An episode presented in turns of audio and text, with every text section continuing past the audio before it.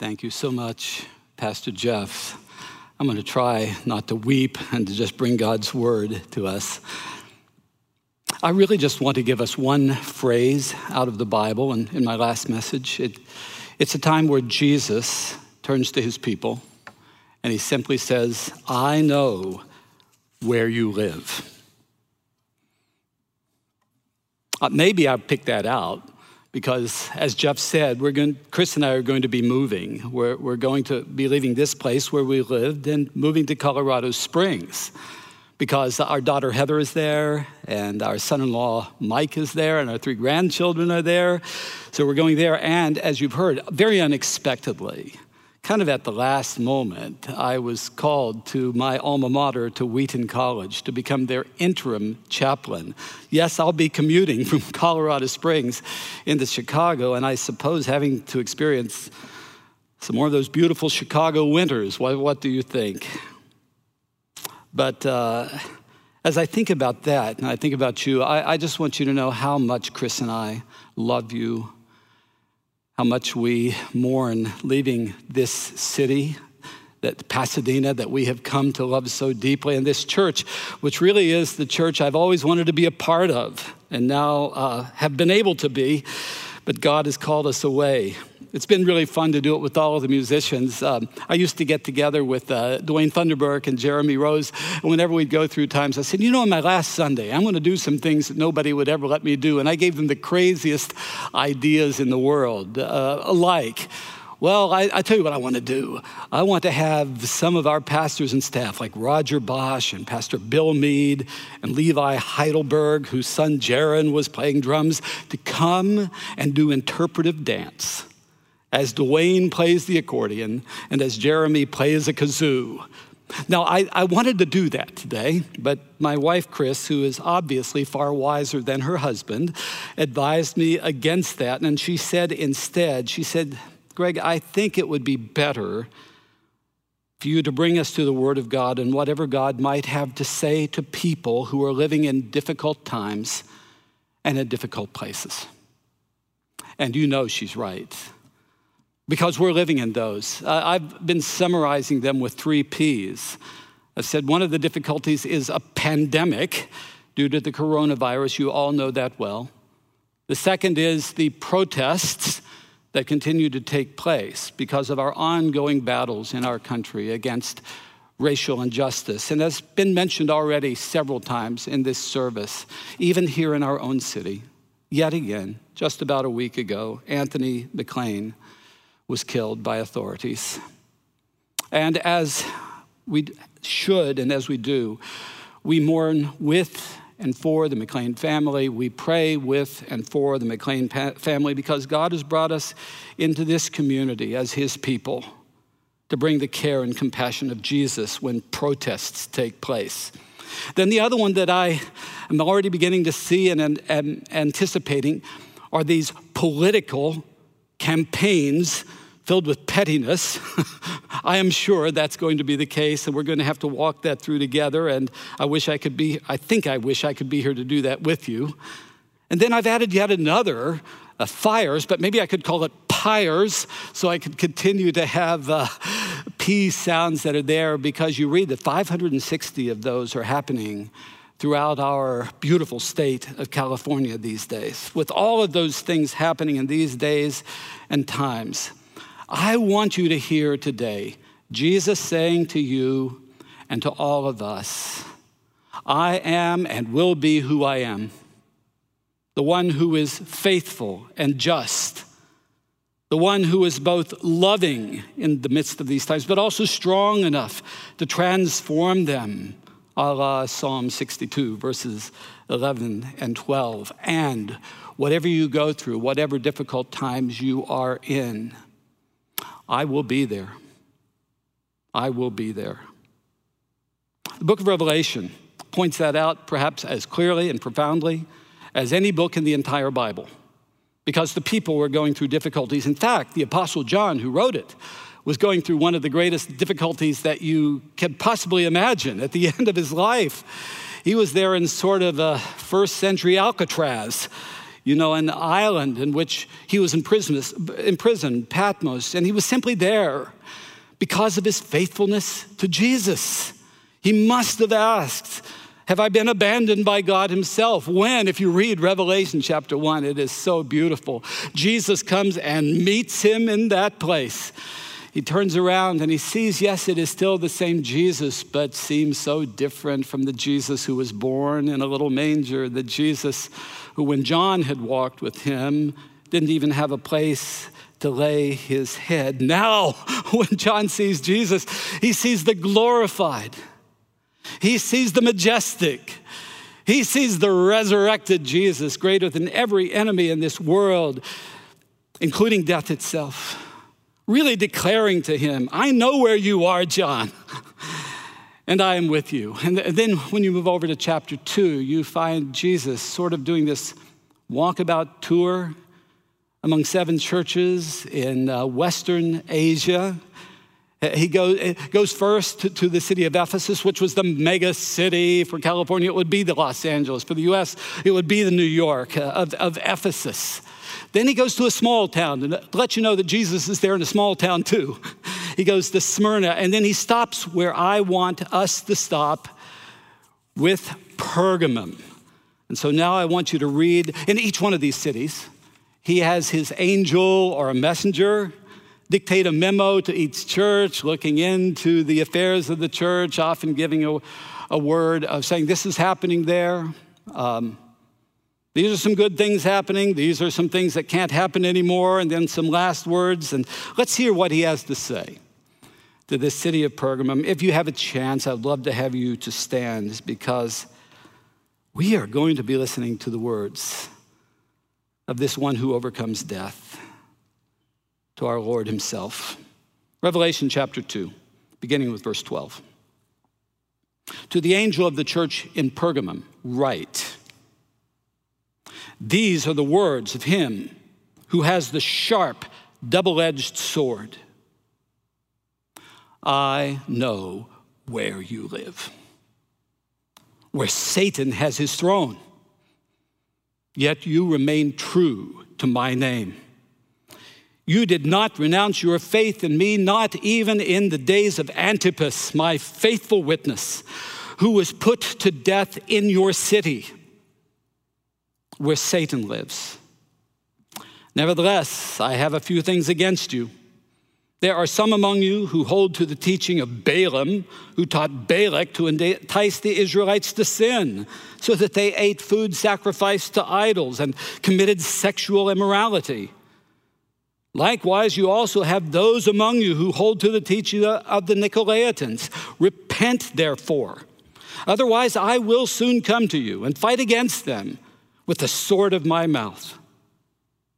Whoever has ears to hear, let them hear what the Spirit says to the churches.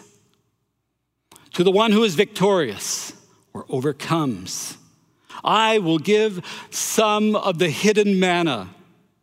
I will also give that person a white stone with a new name written on it, known only to the one who receives it.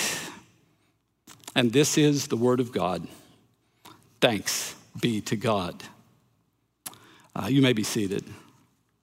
So here we have these eyes of fire of Jesus, as they're described in Revelation chapter 1, verse 14. Now coming to Pergamum. And where I want us to stop today in what I've just read to you, I want us to look at just 2 parts of the message. I want us to see the commendation, the words of praise that he has, and then I want us to look at these awesome promises. I know I'm leaving out some of the tough parts. Pastor Jeff, I'm going to leave that for you to take up. So I'm going to come to my last Sunday. I get to preach on what I want to preach, as the Lord leads. So let's think about this commendation. What is Jesus, if he could pick out one thing good to say about the church in Pergamum, what does he say? And we see it in verse 13. I know where you live. That's it. That's the commendation. What kind of a commendation is that? It's like he said, I've got to think of something good to say. Okay, well, I know where you live. I mean, to Ephesus, he had said, I know your deeds, and we can understand that. To commend good deeds is a good thing. To Smyrna, the little church, he said, I know your afflictions, and we can understand that too, to be faithful in the midst of tough times.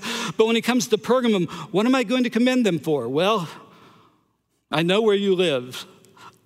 I've thought, this is like all those times when I've been a pastor, and especially I used to go into the hospital when some of the people would have the birth of a child. And if I were to go in and I would see that newborn baby of somebody who had their very first child, and I were to look at that child and I would say, well, I've seen a lot of babies, and I'll tell you, that is one. Then you just turn around and walk out. Wouldn't you say, wait a minute. What kind of commendation is that? And yet that's all that Jesus says. I know where you live. So we have to stop in times like this and just chew on why is that so significant. So let's think about it. One reason why I know where you live is such a word of praise is because the Christians there had a rotten neighbor. And I'm telling you, he was having a bad influence on everybody, and especially upon the Christians who were there. Did you notice? I know where you live. You live where Satan lives. And even more powerfully, I know where you live. You live where Satan has his throne. That has to be one of the most startling statements in the entire Bible to a group of people in a city. Because you know, the evil one was at work everywhere in all those churches and is at work everywhere in our world. What was it about Pergamum that made it a place that seemed like that Satan was especially present in that place, and that, in fact, his ruling power was growing from that place in a very, very powerful and specific way? And I think there are a couple of reasons, perhaps. I think one reason is that, well, I've been to Pergamum. It's sort of in a valley area, and then it just, right there from the city, goes straight up. And as it goes straight up, on the top of that mountainous area, overlooking the rest of the city, a huge temple had been erected to the false god Zeus, and a huge altar had been built there. In the city of Berlin, there is a Pergamum Museum. And so I found a picture there because they were trying to help people to envision what it might have been like to have lived in Pergamum. I hope you can see that picture if Kenzo gets it up for us.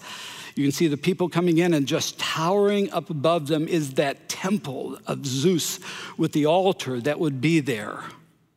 You can imagine what would be like if you were a Christian and people were to come into your city, and the first thing that they saw was this temple and altar to a false god. You can imagine what it was like when they would get up in the morning and walk outside, and the thing that they saw was not the beautiful mountains of the San Gabriel Valley, but instead that temple overlooking their city. It must have been oppressive.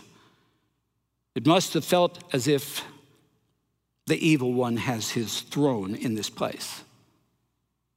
Here in Lake Avenue Church, you know, we have this beautiful high cross that towers over the 210. I always feel every time I drive past, I look at that and I say, God has a people here. It makes me smile. For them, it was the opposite. As they would go into that city, they would feel, Satan lives here. But another reason, related to it, but another reason that made this the place of demonic presence and power is that the thing that set Pergamum apart from all the other 7 churches there in Western Asia, because all the other churches had temples in them too, but in this particular city, it was the seat of Roman power in that part of Asia. And the emperor in Rome, who had his people right there, had them in Pergamum. In other words, if Ephesus, the first city, was a lot like if it were in California, Los Angeles, then Pergamum was like Sacramento.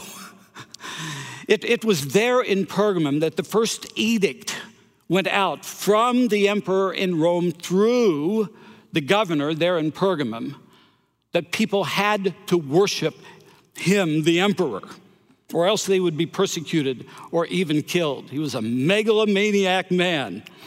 If anybody tried to complain about or say anything negative about him, they would be slaughtered. And he wanted people to worship him. It was there in Pergamum that we have the first reports of Christians actually being persecuted. And it was there in Pergamum in Asia where the first Christians died. All of that is to say, can you imagine how hard it would have been simply to live there as a Christian in Pergamum, and how hard it would have been to be faithful and give witness to Jesus?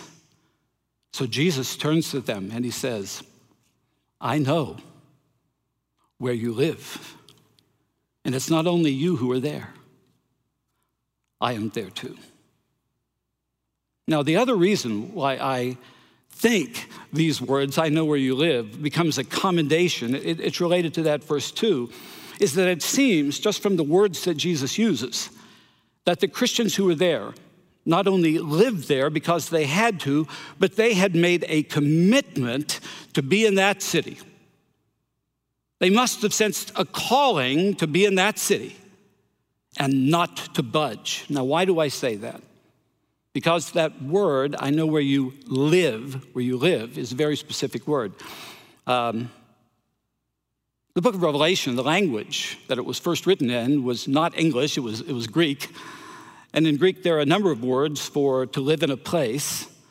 And one of them, the one that I thought would be found here, is a word that Christians really liked. It was parapedemeo. I thought I would put that up for you so you could see it, just so you have a Greek lesson today. And it was a word that meant to live in a place, to take up temporary residence in a place. This was used often for Christians who were persecuted in the first century. And Christians loved that word. And you can imagine why. That you're going through a tough time now, but these times will not last forever. There will not always be pandemics. There will not always be protests. There will not always be crazy political campaigns. Another day is coming. There have been great spirituals written about that word, like, this world is not my home. I'm just a passing through. My treasures are laid up somewhere, not here, but beyond the blue. Do you know that song? Based on this word. It's kind of like what I'll be doing this coming year, having temporary residence in Wheaton, Illinois, and getting out of the freezing cold in January to go back home. Now, I really expected that would be the word that Jesus used, because he wanted to encourage these Christians in Pergamum going through these tough times and in that tough place. But I was shocked to find out that was not the word that Jesus used. The word that he used was katoikeo. It's the word that means to take up permanent residence. That's home. That's where you settle in. It's a word that Jesus uses in Ephesians chapter 3, verse 17, when he says, when I come into your life, I come into katoikeo. I come in to dwell. And praise be to God, when Jesus comes into our lives, he declares, I will never leave you. I will never forsake you. My name is Emmanuel, God with you. Oh, don't you love that word? But that's the word that he uses for the persecuted Christians in Pergamum. Why on earth did he use this word in his word of praise? And the only reason that I can see is Jesus looked at those Christians, and in the midst of this time when most people would want to run, because I believe they sensed the leading of the Spirit of God to be in that city and to go into that place, no matter what happened, they lived there. They settled in there, so that if the evil one was going to have residence in their city, if the one of darkness was going to have residence in their city, there were going to be representatives of the kingdom of light in that place, because we become children of light. And as powerful as the evil one is, light always dispels darkness. I look at verses 13 and 14, and I think, boy, there have been some times which their commitment to be there must have been challenged. And especially when the first one of them, Antipas, my faithful servant, he says, was killed, he said, in your city where Satan has his throne. I've tried to picture being there in Pergamum as I preach to you. I imagine Antipas must have been a major church leader. Maybe he preached the sermon, Jeff Beware. I would rather think he was the minister of music. That Christians were not supposed to worship just Jesus. It's okay if you worship just Jesus, but they also had to worship, the emperor. And they refused to do it. And Antipas refused to do it. And what apparently had happened was, after doing so, worshiping Jesus and not the emperor, after the service, he was seized by the authorities. He was slapped into prison. He was taken to trial, found guilty, and slaughtered simply because of his faithfulness to Jesus. Probably with this warning, anybody else who shows up to worship next time, the same thing that happened to him will happen to you. Who wants to preach next week? Who wants to lead worship next week? I'm telling you, it would probably have been a challenge, and yet they were there. I can really envision all the excuses that some might make, like, well, if I were just single, I might be willing to take the risk of staying here.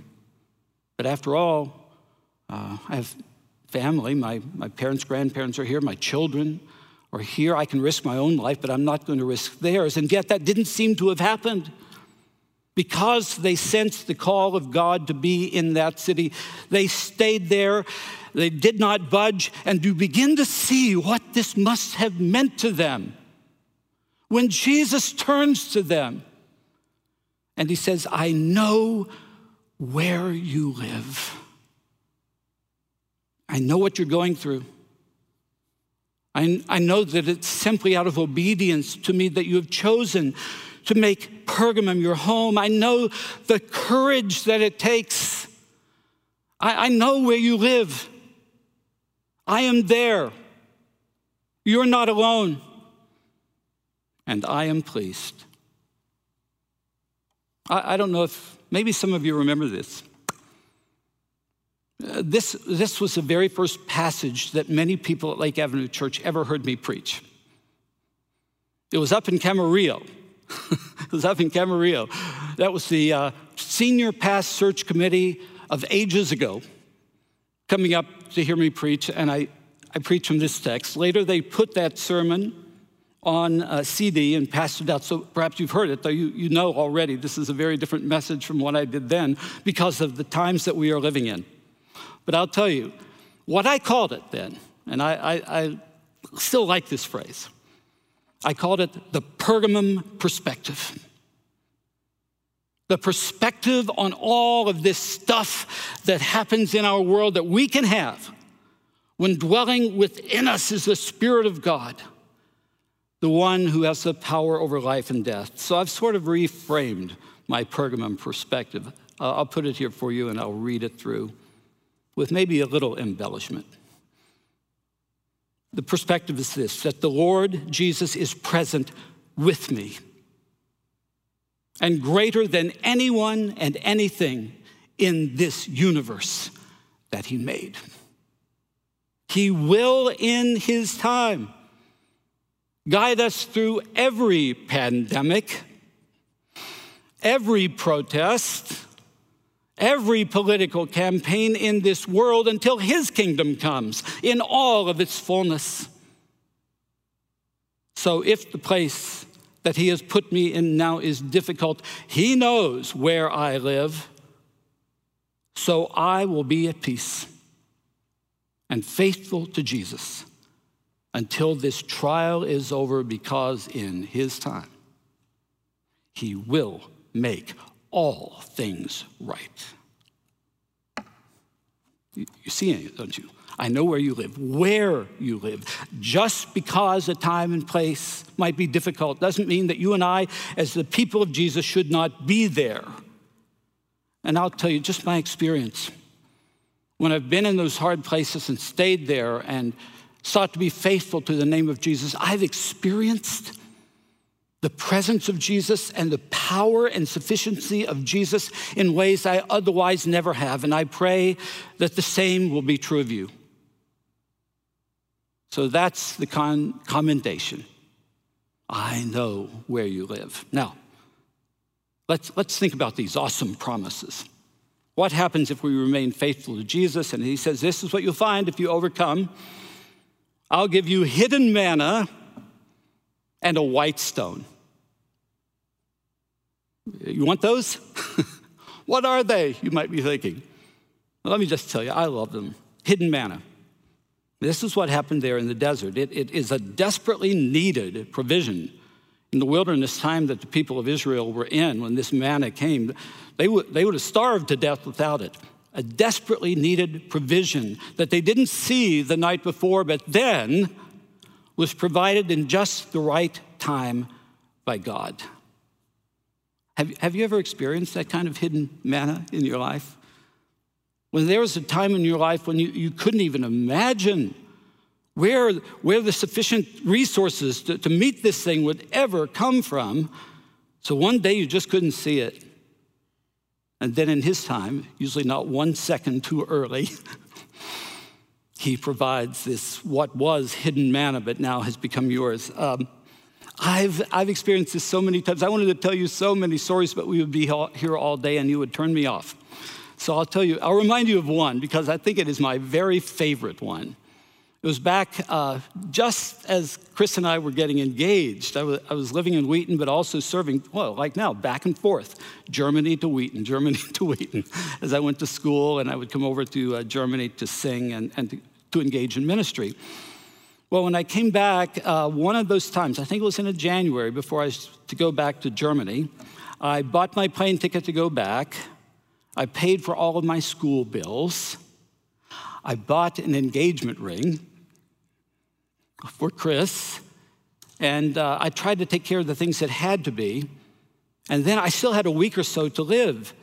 And then I looked and saw how much money I still had, and I believe, my memory tells me it was $1.37.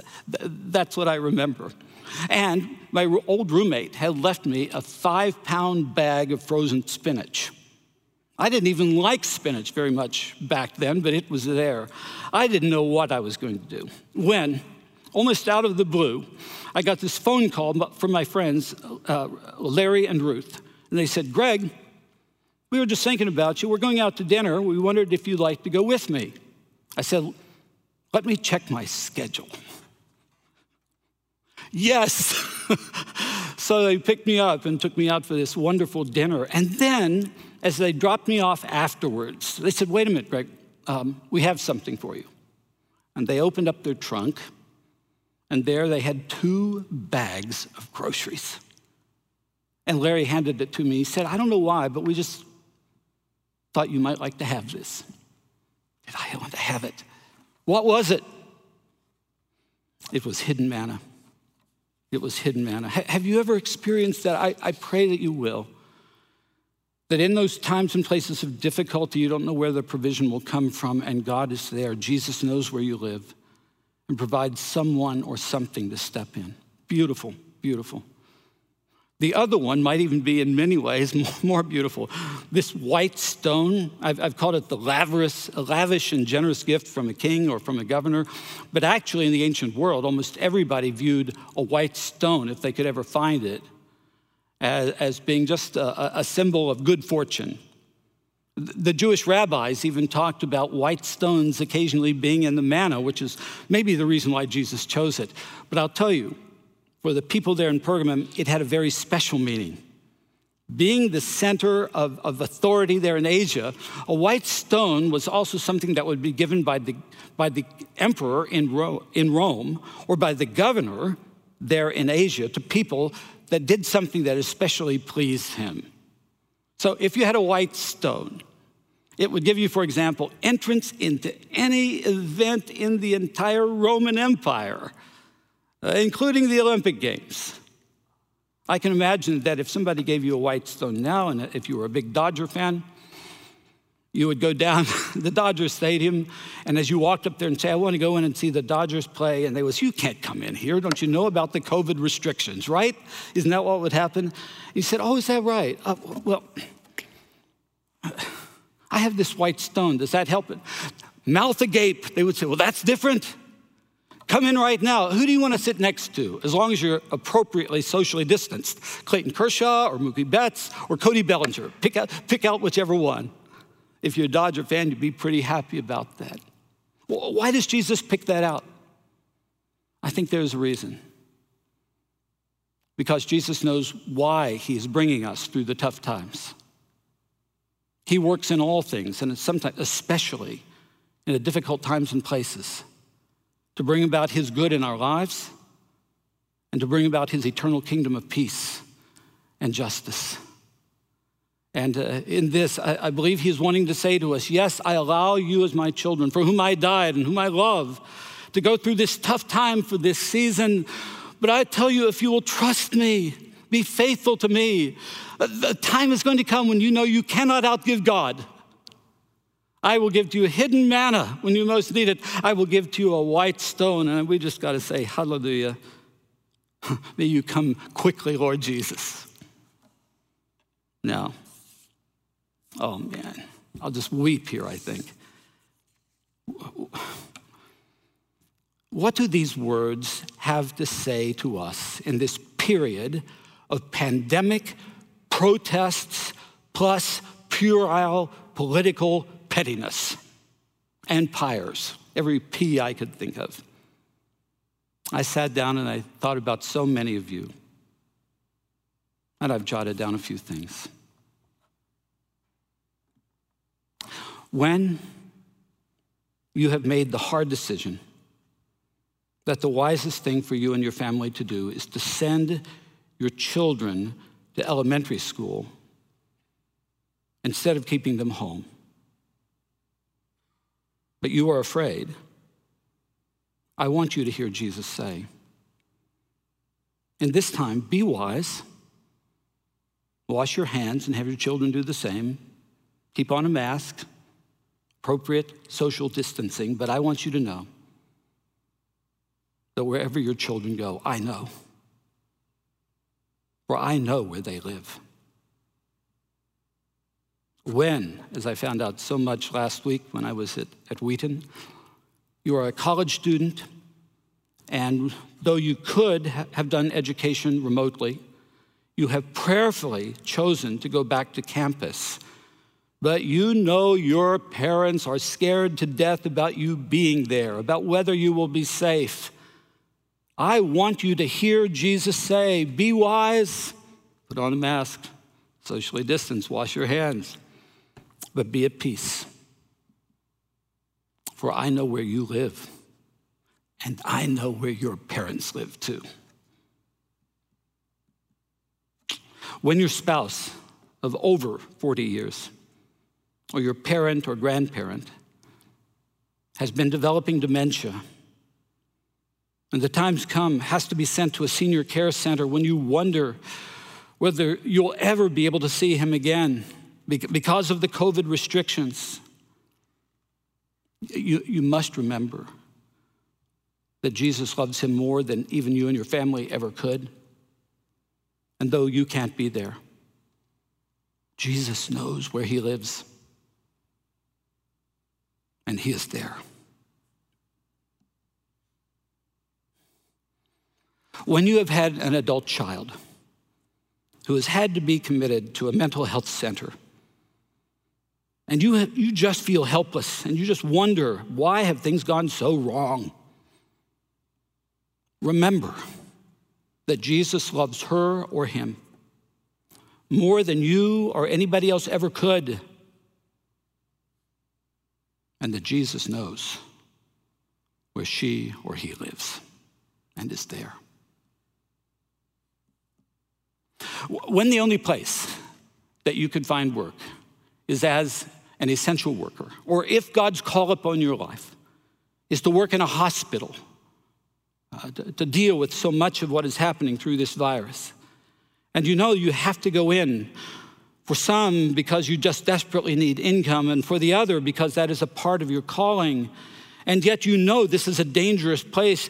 You have to remember that if you have sought the Lord and that this is his leading, that Jesus knows.